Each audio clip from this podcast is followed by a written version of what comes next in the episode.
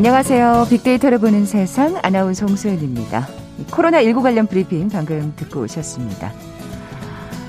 뭐 예전에 자판기 커피 한 잔이면 피곤도 풀리고 고민도 풀리던 시절이 있었습니다만 이제는 큰 물컵을 넘어서서 이 물통만한 사이즈의 커피까지 등장하는 시대가 됐습니다. 자, 이렇게 많은 사랑을 받고 있는 커피 전문점. 뭐 과연 이게 운영이 잘 될까 싶을 정도로 한 골목에 몇 개의 같은 브랜드 매장이 문을 열기도 하고요. 그 앞을 지나가기만 해도 이 할인 쿠폰이 스마트폰 문자 메시지로 전해집니다. 또 내 마음을 어떻게 알았는지 이 좋아할 만한 메뉴를 쏙쏙 추천해줘서 꼭 들어갈 마음은 아니었는데 바로 매장에 들어갈 때도 있죠. 뭐 커피 전문점이 민첩한 건지 스마트폰이 똑똑한 건지 처음엔 참 신통하다고만 생각했는데요. 이게 모두 IT의 힘이고 데이터의 위력이라고 합니다. 잠시 후 글로벌 트렌드 따라잡기 시간에 재미있는 커피 전문점의 데이터 이야기 어, 나눠보겠습니다. KBS 제일 라디오 빅데이터로 보는 세상 먼저 빅퀴즈 풀고 갈까요? 오늘 1시를 기다리는 분들 많으실 것 같네요. 사실 저도 그렇거든요. 오늘 1시부터 코로나19 백신을 접종하고 남은 수량을 카카오톡 앱과 네이버에서 확인하고 접종 예약까지 할 수 있습니다. 아스트라카, 아스트라제네카 백신 한 병당 약 10명분의 접종량이 포장돼 있고요. 개봉 후 최대 6시간 안에 백신을 소진하지 못하면 폐기 처리하게 되는데요. 예약자가 갑자기 사정상 오지 못하게 될 때 남은 백신을 신청자가 접종할 수 있게 되는 거죠. 자, 그동안은 취소된 이른바 노쇼 백신을 맞으려면 병원마다 일일이 전화를 해서 대기 명단에 이름을 올려야 했는데요. 참 편리해지겠죠? 주민등록상 주소지와 관계없이 앱에서 위탁 의료기관을 선택해서 예약을 누르면 신청이 완료되는데요. 단, 인적사항을 확인하기 위해 본인 인증이 꼭 필요합니다. 앱이나 지도 앱 또는 웹사이트에서 이것을 검색하면 각 위탁 의료기관에 남은 양이 조회되는데요. 어떤 검색어가 필요할까요? 보기 드립니다. 1번 자가 백신, 2번 자녀 백신, 3번 백신 여권, 4번 백신 전쟁. 오늘 당첨되신 두 분께 모바일 커피 쿠폰 드립니다.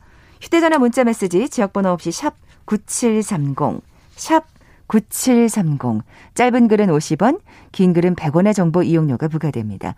KBS 라디오 어플 콩은 무료로 이용하실 수 있고요. 유튜브로 보이는 라디오로도 함께 하실 수 있습니다. 방송 들으시면서 정답과 함께 다양한 의견들 문자 보내주십시오.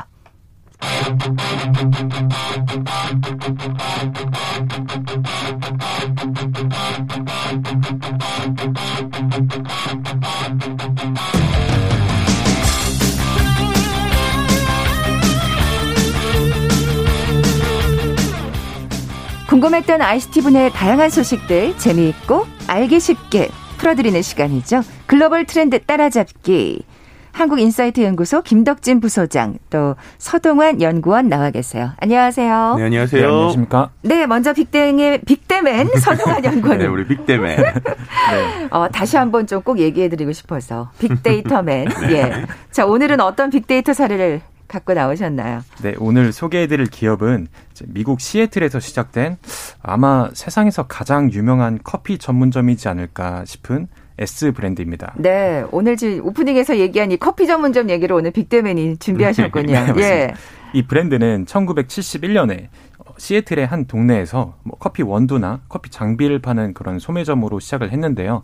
어, 1987년에 지금 회장이 인수를 하면 이 브랜드를 인수를 하면서 음료를 팔기 시작을 했다고 합니다. 어. 네, 그러면서 이제 1996년부터 해외 진출에 시작을 했고 지금은 뭐 다들 아시다시피 세계에서 가장 큰 커피 전문점이 되었죠. 그렇죠. 네, 국내에도 매장 수가 이제 작년 12월 기준으로 1,500개를 넘어섰다고 아, 하는데요. 그렇군요. 어. 이런 성장 속에서 이제 빅데이터를 효과적으로 사용을 해서 소개를 해드리려고 합니다. 네.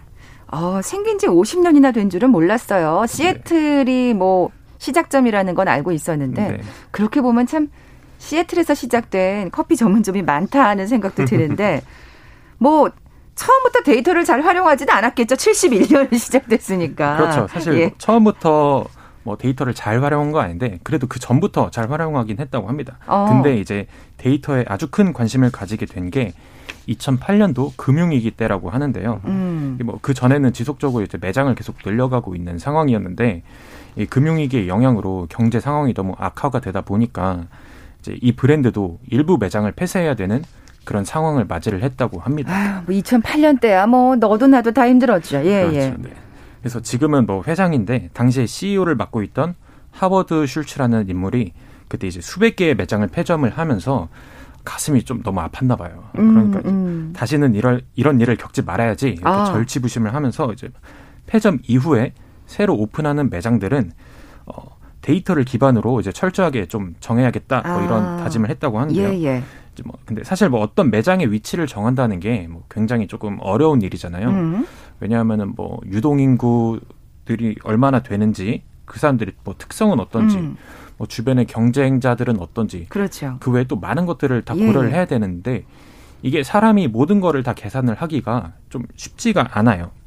그래서 이거를 데이터를 기반으로 결정을 아, 하는 거죠. 요럴 때 진짜 데이터가 필요하겠네요. 예. 네, 그래서 이 브랜드가 뭐 인공지능을 이용을 했다고 하는데 뭐 유동인구나 그 사람들의 뭐 소득 수준, 그다음에 주변 교통, 뭐 경쟁자는 어떤지 이런 것들을 음, 음. 데이터를 입력을 하면은 어떤 지역이 뭐 신규 매장을 열기에 적합한지 만약에 적합하다면 어, 매출은 얼마나 나올지 그다음에 또 이익은 얼마나 될지 뭐 이런 것들을 뭐 예상을 어. 예측을 해보는 거죠. 네. 그러니까 이 매장 위치를 선정하는 부분에서 이제 데이터를 썼다 그런 얘기인데 사실 지금 우리나라 같은 경우만 봐도 아니 지금 이 여의도만 봐도 말이죠. 이 S 다방이 네. 너무 많아요. 아, 뭐 저희 사무실 있는 강남 쪽에 한 골목에 세 개가 있더라고요. 그래서 뭐지? 뭐 이랬던 그러니까 이게 근데 데이터를 기반으로 했다면 이게 또 가능한 건가 의구심도 들고 말이죠. 예. 네, 맞습니다. 제가 네. 좀 전에 말씀드린 것처럼 국내에만 1,500개가 넘고요. 그렇죠, 그렇죠. 뭐 강남이라든지 뭐 여의도 이런 데는 정말 막 몰려 있는 곳이 많아요. 그래서 막 이런 곳에 왜 이렇게 몰려서 만들지? 기존 매장의 뭐 매출에 뭐 악영향이 있지 않을까? 이런 생각이 들 수도 있는데 음, 음. 사실 뭐 이게 다 계산이 된 거라고 합니다. 아, 그래요? 네. 그러니까 뭐 신규 매장을 오픈할 때 근처 매장 매출에 어떤 영향이 끼칠지도 다 계산을 하고요. 어. 네, 사실 이게 가능한 이유가 이 브랜드는 그 국내 매장을 전부 다 직영점으로 운영을 합니다. 네, 네. 직영점으로 네. 운영을 하기 때문에 뭐 신규 매장이 생겨서 기존 매장의 매출이 조금은 줄어도 이제 회사 전체적으로 보면은 매출이 아. 늘어나는 구조를 갖추고 있기 때문에 그만큼 그 지역에 이제 그 수요가 많다는 그쵸. 또 반증이겠어요. 네, 예, 맞습니다. 예, 예. 그래서 이제 번화가나 뭐 유동 인구가 많은 그런 곳에는 몰려 있는 걸 또 볼 수가 있고요. 그리고 이렇게 되면은 아무래도 이제 좀 고객들이 분산이 되니까 어 그 직원들의 좀 업무 부담이라던가 네, 이런 네. 것도 줄게 되고 그러다 보면 뭐 고객 응대라든지 이런 quality도 좀 좋아지는 그런 장점이 그렇겠죠. 있겠죠. 그러니까 이게 그 어떻게 보면 글로벌 브랜드잖아요. 네. 글로벌 브랜드가 이런 입지 선정 이런데 빅데이터 인공지능에 돈을 많이 씁니다. 음, 음. 근데 이럴 때 예를 들면 국내에 있는 브랜드나 작은 브랜드들 그럼 이거 어떻게 대응할 수 있을까라고 음. 생각할 수 있잖아요. 네네. 네. 근데 이 브랜드가 나올 때마다 항상 나오는 우리나라 브랜드 하나가 있어요. 이제 E 브랜드라는 데가 있는데 거기는 입지를 어떤 식으로 하는 줄 아세요? 딱 이 그 별다방 옆에 아. 거기에 항상 내는 거예요. 그들의 네. 데이터를 또 한 번 이용하시는 거군요. 그렇죠. 아주 좋은 아이디어 아닙니까? 그러니까 우리가 아, 만약에 데이터 분석을 어. 할수 없다라고 하면 뭐 그런 식으로도 이용할 수 있다는 걸 아주 잘 보여주는 뭐 그런 이제 어. 국내 브랜드들도 좀 존재합니다. 그렇군요. 그럼 이 저 매장 위치 선정 말고 또 그 밖에 어디 빅데이터를 이용하는 또 분야가 있을까요? 어, 이 브랜드의 서비스 중에서 그 한국 지점에서 시작이 돼서 해외로 오히려 역수출이 된 그런 서비스가 있는데요. 아, 네. 이게 뭐냐면은 그 어, 핸드폰으로 카페에 가기 전에 음료를 미리 정하고 주문을 하고 이제 결제까지 마치는 겁니다. 그러면 제가 이제 카페에 가는 도중에 그 카페에서 이미 제 음료를 제조를 하고 있는 거죠. 아니 왜냐하면 음흠. 진짜 우리가 지금 여의도에도 뭐 몇 개가 있다고 말을 하지만 그 점심시간 끝나고 가보면 줄을 줄을 그렇죠. 엄청 네. 서 있어요. 음. 그래서 이 서비스 덕분에 조금 네. 그 기다리는 시간을 좀 줄일 수 있다는 장점이 있는 것 같아요. 네, 맞습니다. 네. 이제 고객 입장에서는 주문도 편한데 이제 대기 시간도 줄일 음. 수 있으니까 좋고 이제 뭐 그 카페 입장에서는 주문받는 일 대신에 음료를 계속 제작을 하니까 이제 회전율이 빨라지는 거죠. 여러모로 시간 절약이 되는 거죠. 그렇죠. 예. 네. 그래서 이 서비스를 한국에서 시작을 하고 그 아까 CEO 하우드 슐츠한테 메일이 왔는데 거기에 딱 이렇게 써 있었다고 합니다. Fantastic. 어. 정말 마음에 든다는 거죠, 이게 서비스가. 야, 이게 또 우리나라에서 시작된 게 있었군요. 그러니까요. 근데 이게 이게 국내에서 되게 국내 문화를 잘 갖고 온 서비스라고 볼 수 있을 것 같은데 그쵸. 아시겠지만 이 카페 같은 경우는 이제 진동벨을 안 주잖아요. 음. 그리고 이제 막 누구님 하고 소리를 막 지른단 말이에요. 닉네임이나 그, 네, 그러면서 본명을 부르죠. 네, 근데 이제 그런 것들 우리나라 사람들 또 민망해하는 것들도 있고 또 안 들릴 수도 있고 막 사람이 많잖아요. 그러니까 이걸로 하면은 핸드폰이 한마디로 이제 진동벨 역할을 하게 되죠. 그래서 아. 어떤 연락이 오는 것들이 이제 오기 때문에 요런 이제 우리나라 특유의 문화가 또 여기에 같이 녹여져 가지고 이거를 이제 제안을 했다라는 것도 볼 수 있을 것 같고요. 그리고 또 이게 단순히 그 서비스뿐만 아니라 이 주변에 여러 가지 기술이 있습니다. 그러니까 제일 대표적인 게 뭐냐면 우리가 이제 최근에 이 스마트폰을 갖고 만약에 밖에서 매장에 들어갈 때 이럴 때 이제 그러면 이 사람이 예를 들면 커피 같은 걸 시키면 멀리서 주문을 받으면 식을 수가 있잖아요. 음, 음. 그러니까 예를 들어서 제가 커피 주문을 하고 그 근처에 오면 커피 주문이 들어가는 요런 것들도 있거든요.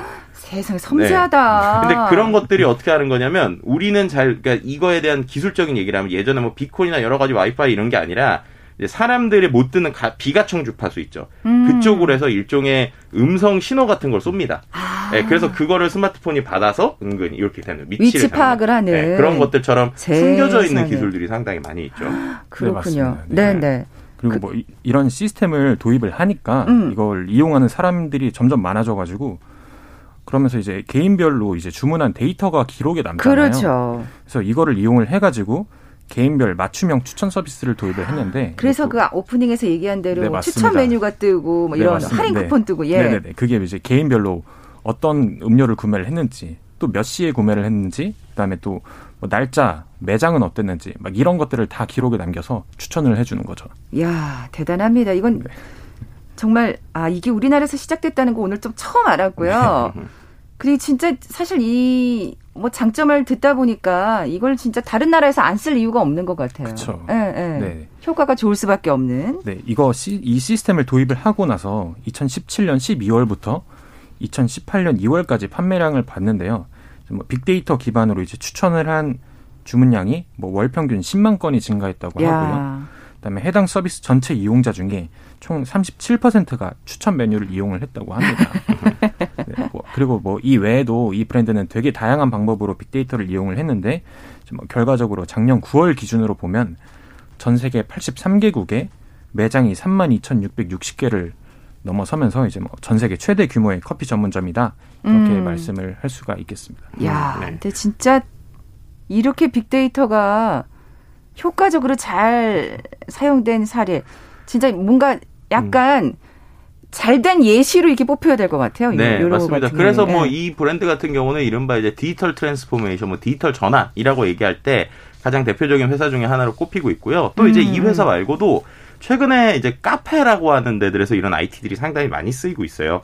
뭐 제일 대표적으로 또 최근에 국내에 그 국내 브랜드거든요. 이 강남 쪽에 이렇게 핑크색으로 돼 있는 이 B 브랜드라는 데가 있어요. 거기가 네. 이제 커피를 한 2천 원에 상당히 저렴하게 판매를 하면서 이제 하고 있는데 그 매장이 꽤 크거든요. 네. 그럼 그거 어떻게 운영하지라고 하는데 이 회사를 제가 좀 찾아보니까 원래 모 회사가 커피랑 전혀 상관없이 퀵 서비스 물류 회사더라고요. 아. 네, 그러니까 퀵 서비스 물류 시스템을 갖고 있는 IT 회사가 그 IT 기술을 활용해서 이제 어떻게 보면 그 키오스크, 그러니까 추천해주는 그 추천 메뉴를 아주 잘 만들어서 네, 네. 여기 요 좀 이 브랜드처럼 예를 들면은 원래 아메리카노는 2,000원인데 나머지 비싼 커피 음료들을 갖다 놓는 거죠. 아하. 그리고 그거를 이런 추천 서비스를 활용해서 사람들이 그 시간에 맞춰서 먹을 수 있게 예를 들면은 점심 때가 되면 가장 맨 처음에 뜨는 추천 메뉴가 샌드위치와 같이 있는 세트 음, 이런 식으로 음. 그래가지고 아. 이걸 통해서 이제 어떤 수익을 만들어내는 그러니까 요즘에 이 커피숍이라고 하는 게 더 이상은 이제 커피만이 아니라 네, 그 네. 안에 숨어 있는 IT나 빅데이터들이 이미 국내에도 많이 들어와 있다라는 사례로 좀 이해해 보시면 커피숍 가서 좀 더 재미있게 커피를 즐기시지 않을까 생각해 볼 수 있을 것 같습니다. 아니 택배 회사와 커피숍이 네. 뭘로 또 연결이 될까 했더니 이게 또 네. 빅데이터가 톡톡한 역할을 하는군요. 그러니까요. 자, 근데 이 빅데이터에 또 우리가 항상 얘기하잖아요. 빛과 그림자에 대해서. 네. 이번에 이번엔 좀 그림자 얘기를 좀 해볼까요? 네, 맞습니다. 애플이 무슨 논란에 휩싸였네요. 네, 애플이요. 최근에 이제 고객 개인 정보를 강력하게 지키겠다 뭐 이런 얘기를 상당히 많이 하고 있었는데요. 그랬는데 중국에서는 정부 당국과 타협해서 고객 정보 유출하고 사전 검열을 허용했다라는 지적이 좀 나오고 있습니다. 아... 애플이 어떻게 보면 중국 고객들의 데이터 관리 권한을 사실상 이제 중국 당국에 넘긴 것으로 나타낸 것으로 보시면 될 것 같은데요. 네. 뭐 중국 정부가 찍은 반체제 인사라든지 관련된 앱을 자발적으로 삭제하거나 이를 오히려 걸러내지 못한 애플 직원을 해고했거나 뭐 이런 식으로 야. 친중 행보를 보였다는 주장이 나오고 있고요. 이건 너무 충격적이다. 네, 이게 이제 아. 뉴욕 타임스에서 이제 17일에 애플 내부 문건 그리고 법정 문건 분석하고 전현직 애플 직원 17명 등을 인터뷰한 결과로 이렇게 폭로했습니다. 어, 이게 파장이 좀 클 것 같은데 네. 사실 뭐 우리가 짐작이 안 되는 바는 아니에요. 중국 정부의 위협을 받았겠죠, 애플이. 음, 그럴 수도 있고요. 예. 일단은 이게 왜 그럴까 생각을 해보면 애플이 이제 중국에서 사업을 영위하기 위해서 어떻게 보면은 어, 검열 요구를 수용한 것으로 보입니다. 왜냐하면 지금 애플에서 그러니까 애플이 아니라 중국에서 지금 어떤 정책이 있냐면요. 2017년 6월부터 시행된 정책인데요. 예를 들면 해외에 있는 회사들이 중국에서 서비스를 하면 그 개인 정보나 민감한 정보는 중국 안에 있어야 된다라고 얘기하고 있어요. 그럼 그렇게 하려면 어. 떻게 해야 되느냐? 예를 들면은 뭐 페이스북이나 뭐 아니면은 외국 서비스들 우리나라에서 되는 서비스들은 그 서비스의 서버, 그러니까 물리적인 서버가 우리나라에 있는 데들도 있지만 미국이나 다른 나라에 있는 데들도 있거든요. 근데 지금 이 법대로 하려면 예를 들면 애플이 애플의 어떤 서비스를 운영하기 위해서는 애플의 데이터들을 중국 안에 있는 물리적인 서버에 갖다 놔야 됩니다. 아, 네, 그래가지고 이제 실제로 이 아이클라우드라고 하는 이 그 큰 데이터를 운영하는 클라우드 서버를 지금 이미 다음 달에 중국에 있는 이제 구이조우성 구이양의 데이터 센터 그리고 내몽골에 있는 또 다른 데이터 센터에 들어갈 예정입니다. 그러니까 다음 달에 완공 예정이거든요. 음. 그래서 이제 이런 것들에 대해서 일단 기본적으로 사이버 안보법을 지키고 있는 건데 거기에서 일단은 그러면은 이제 그 어, 서버에 있는 데이터를 중국에 보관하는 것까지는 이제 법대로 한 거예요. 네. 근데 이제 거기서 끝나는 게 아니라 중국이 이제 계속 중국 당국이 요구를 한 거죠. 어떤 요구를 했느냐? 이제 거기에 있는 개인 정보를 어 이제 어떻게 보면 애플이 운영하는 게 아니라 그 서버 데이터 센터를 운영하는 중국의 지방 정부 쪽으로 물리적 제어 권한을 달라. 라고 지금 얘기가 됐었던 상황이고요. 아, 말도 안 돼요. 네, 그래서 지금 취재되거나 지금 그 뉴욕타임스의 보도에 따르면 어, 단순히 자료를 주거나 승인하는 것뿐만 아니라 어, 아이클라우드에 저장되는 암호화된 고객 데이터가 있습니다. 그러니까 예를 들면 우리가 비밀번호를 잊어먹으면 비밀번호 찾기가 되는 음, 이런 네네. 핵심 키가 있는데 그 디지털 키를 원래 미국에 돌려고 했다고 그래요. 근데 그 디지털 키도 중국 당국에서 요구를 하면 중국에 보관해야 된다라고 요구를 했고요. 그래서 지금 애플이 암호화 키도 중국에 보관하기로 합의했다고 합니다. 그래서 그것에 대해서 오히려 이제 애플에 있는 임원들 두 명 정도가 이렇게 되면 고객 데이터 위험할 수 있다라고 음. 매우 놀랐다고 하는데요. 네네. 어쨌든 그 부분에 있어서 지금 보도된 바에 따르면은 중국 당국이 앞으로 어떻게 보면 애플이 아니라 말씀드렸던 그 구이저우성 지방정부 산하에 있는 클라우드 빅데이터 센터에 어, 애플에 있었던 그 클라우드 데이터들이 다 이관되는 뭐 이렇게 되는 것으로 보입니다. 야. 네. 그렇게 아니, 되면 이제 중국에서 뭔가 데이터 요청을 한다라고 하면 애플에 요청하는 게 아니라 이 클라우드 센터에 요청하면 되는 거죠. 세상에. 아니 네. 근데 개인정보 보호를 가장 슬로건으로 내건 애플이 네. 이렇게까지 하는 걸 보면 중국 시장이 진짜 크긴 크구나 하는 생각도 들고 말이죠. 좀 복잡한 생각이 드는데요. 네, 맞습니다. 어. 실제로 이제 이게 어느 정도 문제냐면요. 말씀하신 것처럼 어 이제 테러범 개인 정보도 보호해야 된다. 뭐 이렇게 얘기를 했었어요. 그래서 2016년에 미국 FBI에서 총격 테러 용의자 아이폰 잠금 해제 막 요청도 했습니다. 그런데 거기에 대해서도 개인정보 보호를 이유로 이제 거절을 했었어요. 아니 지금 사실 우리 그 삼성폰하고 그 비교될 만큼 네. 굉장히 뭔가 이렇게 절차가 복잡하잖아요. 뭔가 맞아요. 하나 하려면. 네. 네. 그리고 이제 뭐 그것뿐만 아니라 최근에 이제 아이폰이 운영체제 업데이트하면서 혹시 보신 분들 많겠지만 이제 그 추적 금지 요청이라는 게 생겼거든요. 그게 뭐냐면 애플에 있는 앱, 그러니까 애플에 우리가 깔리는 여러 가지 OS 앱들이 여러 회사들이 있을 거잖아요. 예를 들면 뭐 배달 앱이라든지 그런 데들. 그럼 그런 데들이 고객의 개인 정보를 가져가는데 동의하겠느냐 하지 않겠느냐라고 하는 걸 다 옵션으로 만든 거예요. 그러니까 반대로 내가 불편한 것들은 한 번에 나는 이제 데이터 주지 않겠다라고 아. 하는 거를 옵션으로 만들어서 애플이 아닌 다른 회사들이 이 아이폰에서 정보를 가져가는 거 지금 다 막고 있는 상황인데. 아니 근데 이렇게 이중적인 모습을 보이다니 네, 정말 그, 논란이 될 수밖에 없는 것 같습니다. 네, 맞습니다. 예, 지금 예. 상당히 논란이 되고 있는 상황이라고 보시면 될 것 같습니다. 네, 잠시 라디오 정보센터 뉴스 듣고 나서 계속 이어가죠. 더불어민주당과 국토교통부는 오늘 당정 협의회를 열고 정부가 마련한 한국토지주택공사 혁신안을 논의했으나 결론에 이르지 못했습니다. 비공개로 진행된 협의에서 의원들은 당과 충분한 논의 없이 정부가 단일안을 만든 데 대해 불쾌감을 표출한 것으로 알려졌습니다. 어제 문재인 대통령과 여야 정당 대표의 청와대 오찬 회동에 참석했던 국민의힘 김기현 대표 권한대행 겸 원내대표가 회동 참석 전 코로나19 확진 판정을 받은 당직자와 접촉한 것으로 드러나 모든 일정을 중단했습니다. 국민의힘 당대표 후보로 나선 이준석 전 최고위원은 오늘 당권 경쟁자인 자신을 유승민계로 지목한 나경원 전 의원과 주호영 의원을 겨냥해 탐욕스러운 선배들이라고 강도 높게 비판했습니다. 지금까지 정보센터 뉴스 정한나였습니다.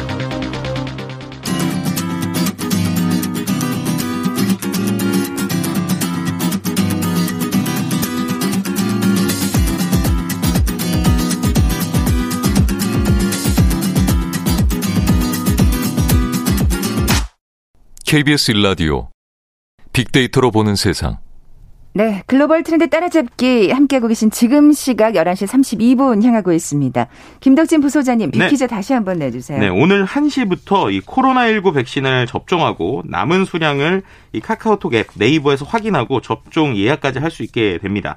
그동안은 이제 이른바 노쇼 백신, 그러니까 취소된 백신을 맞으려면 병원마다 일일이 전화해서 대기 명단에 이름 올려야 했는데요. 이걸 이제 수월하게 해주는 것이죠. 음. 앱이나 뭐 지도 앱 그리고 웹사이트에서 이것을 검색하면 각 위탁 의료기관에 남은 양이 조회가 되는 것입니다. 남은 양이 조회가 되는 것이다. 어떤 검색어가 필요한지 찾아주시면 될 것 같고요.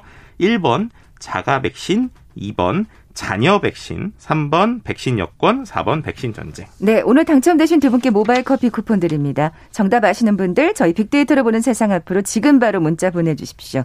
휴대전화 문자 메시지 지역번호 없이 샵 9730, 짧은 글은 50원, 긴 글은 100원에 정보 이용료가 부과됩니다. 아, 더 충격적인 건, 네. 예, 애플이 중국과 대립될 만한 앱들을 자체 검열까지 했다고. 그러니까요. 한술 더 뜨는 것도 아니고. 이게 참 충격적인데, 예. 예. 어, 애플이 이제 중국에서 한마디로 사업을 하기 위해서 중국 당국의 반발을 부를 것으로 보이는 앱을 사전에 제거했다. 이런 얘기들도 이제 같이 보도가 되고 있는 거예요.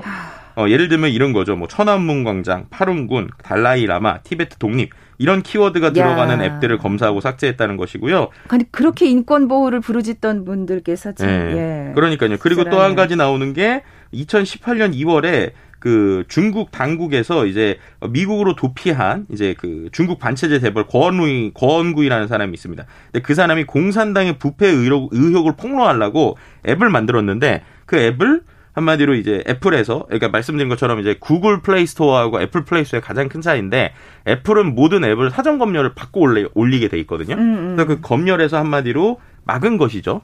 근데 이런 것들이 있다 보니까 어 실제로 그 직원 한 명이 어 이거는 기본적으로 앱 차단될 게 없다. 그러니까 음. 이거는 그냥 올려도 되는 거다라고 해 가지고 이제 직원 한 명이 다시 승인을 해 줬다고 그래요. 그러니까 직원이 승인을 했는데 원칙대로 한 거죠. 이, 네, 그렇죠. 예, 그런데 그 애플 직원을 오히려 회사 측에서는 야. 해당 앱이 중국 정부를 비판했다며 해고했다고 합니다. 네, 이게 이제 뉴욕타임스에 좀 전해진 내용이고요. 뉴욕타임즈가 아주 엄청난 기사를 네. 터뜨렸군요. 네, 뭐그 네. 외에 또 뭐 이런 것까지 있다고 그래요. 원래는 예전에 애플 그 아이폰 뒤에 전화기 보면 이게 캘리포니아에서 디자인했다. 그래서 Designed by Apple in California라는 게 붙어서 나왔었거든요. 음, 근데 음. 그것도 이제 요즘에 삭제가 됐어요. 근데 이것도 어떻게 보면 모든 제품을 중국에서 조립하고 있는데 어, 이러한 캘리포니아 디자인 했다라는 것들에 대해서 계속 중국 직원들의 항의가 있어서 빠졌다. 뭐 이런 것들도 보도를 통해 공개됐습니다. 정말 중국의 목소리가 크긴 크네요. 그게 그럴 수밖에 없는 게요. 네. 애플의 전체 매출의 20%가 중국 시장에서 나오고 있어요. 꼼짝을 못 하는군요. 네. 네. 1분기만 해도 거둔 중국에서 거둔 매출이 177억 달러고 더 큰 건 뭐냐면 어, 애플을 처음으로 쓰는, 그러니까는 중국에서 처음으로 예를 들어서 태블릿과 컴퓨터를 쓰는 사람, 처음으로 태어나서 태블릿이나 컴퓨터를 처음 쓰는 사람들이 애플 걸 많이 쓴다고 합니다. 그러니까 결국엔 처음 써봤기 때문에 계속 애플을 맞아요. 향후에도 쓸 수 있는 확률이 네. 있는 고객들이잖아요. 음. 네. 그러다 보니까 계속 이 중국을 좀 놓을 수 없는 상황이다라고 볼 수 있을 것 같고요. 뭐 그러다 보니까는 뭐 여러 곳들에서 이런 어, 애플의 중국에 대한 어떤 행동, 행위에 대한 비판들이 좀 나오고 있는 상황이라고 볼수 네. 있을 것 같습니다. 사실 이제 애플이 무슨 인권 운운하는 얘기를 하면 누가 믿겠냐고요. 근데 지금 아까 왜 그럴 수밖에 없는지에 대해서 그 클라우드 뭐 시스템이라든지 네네. 이런 얘기를 해주셨는데 네.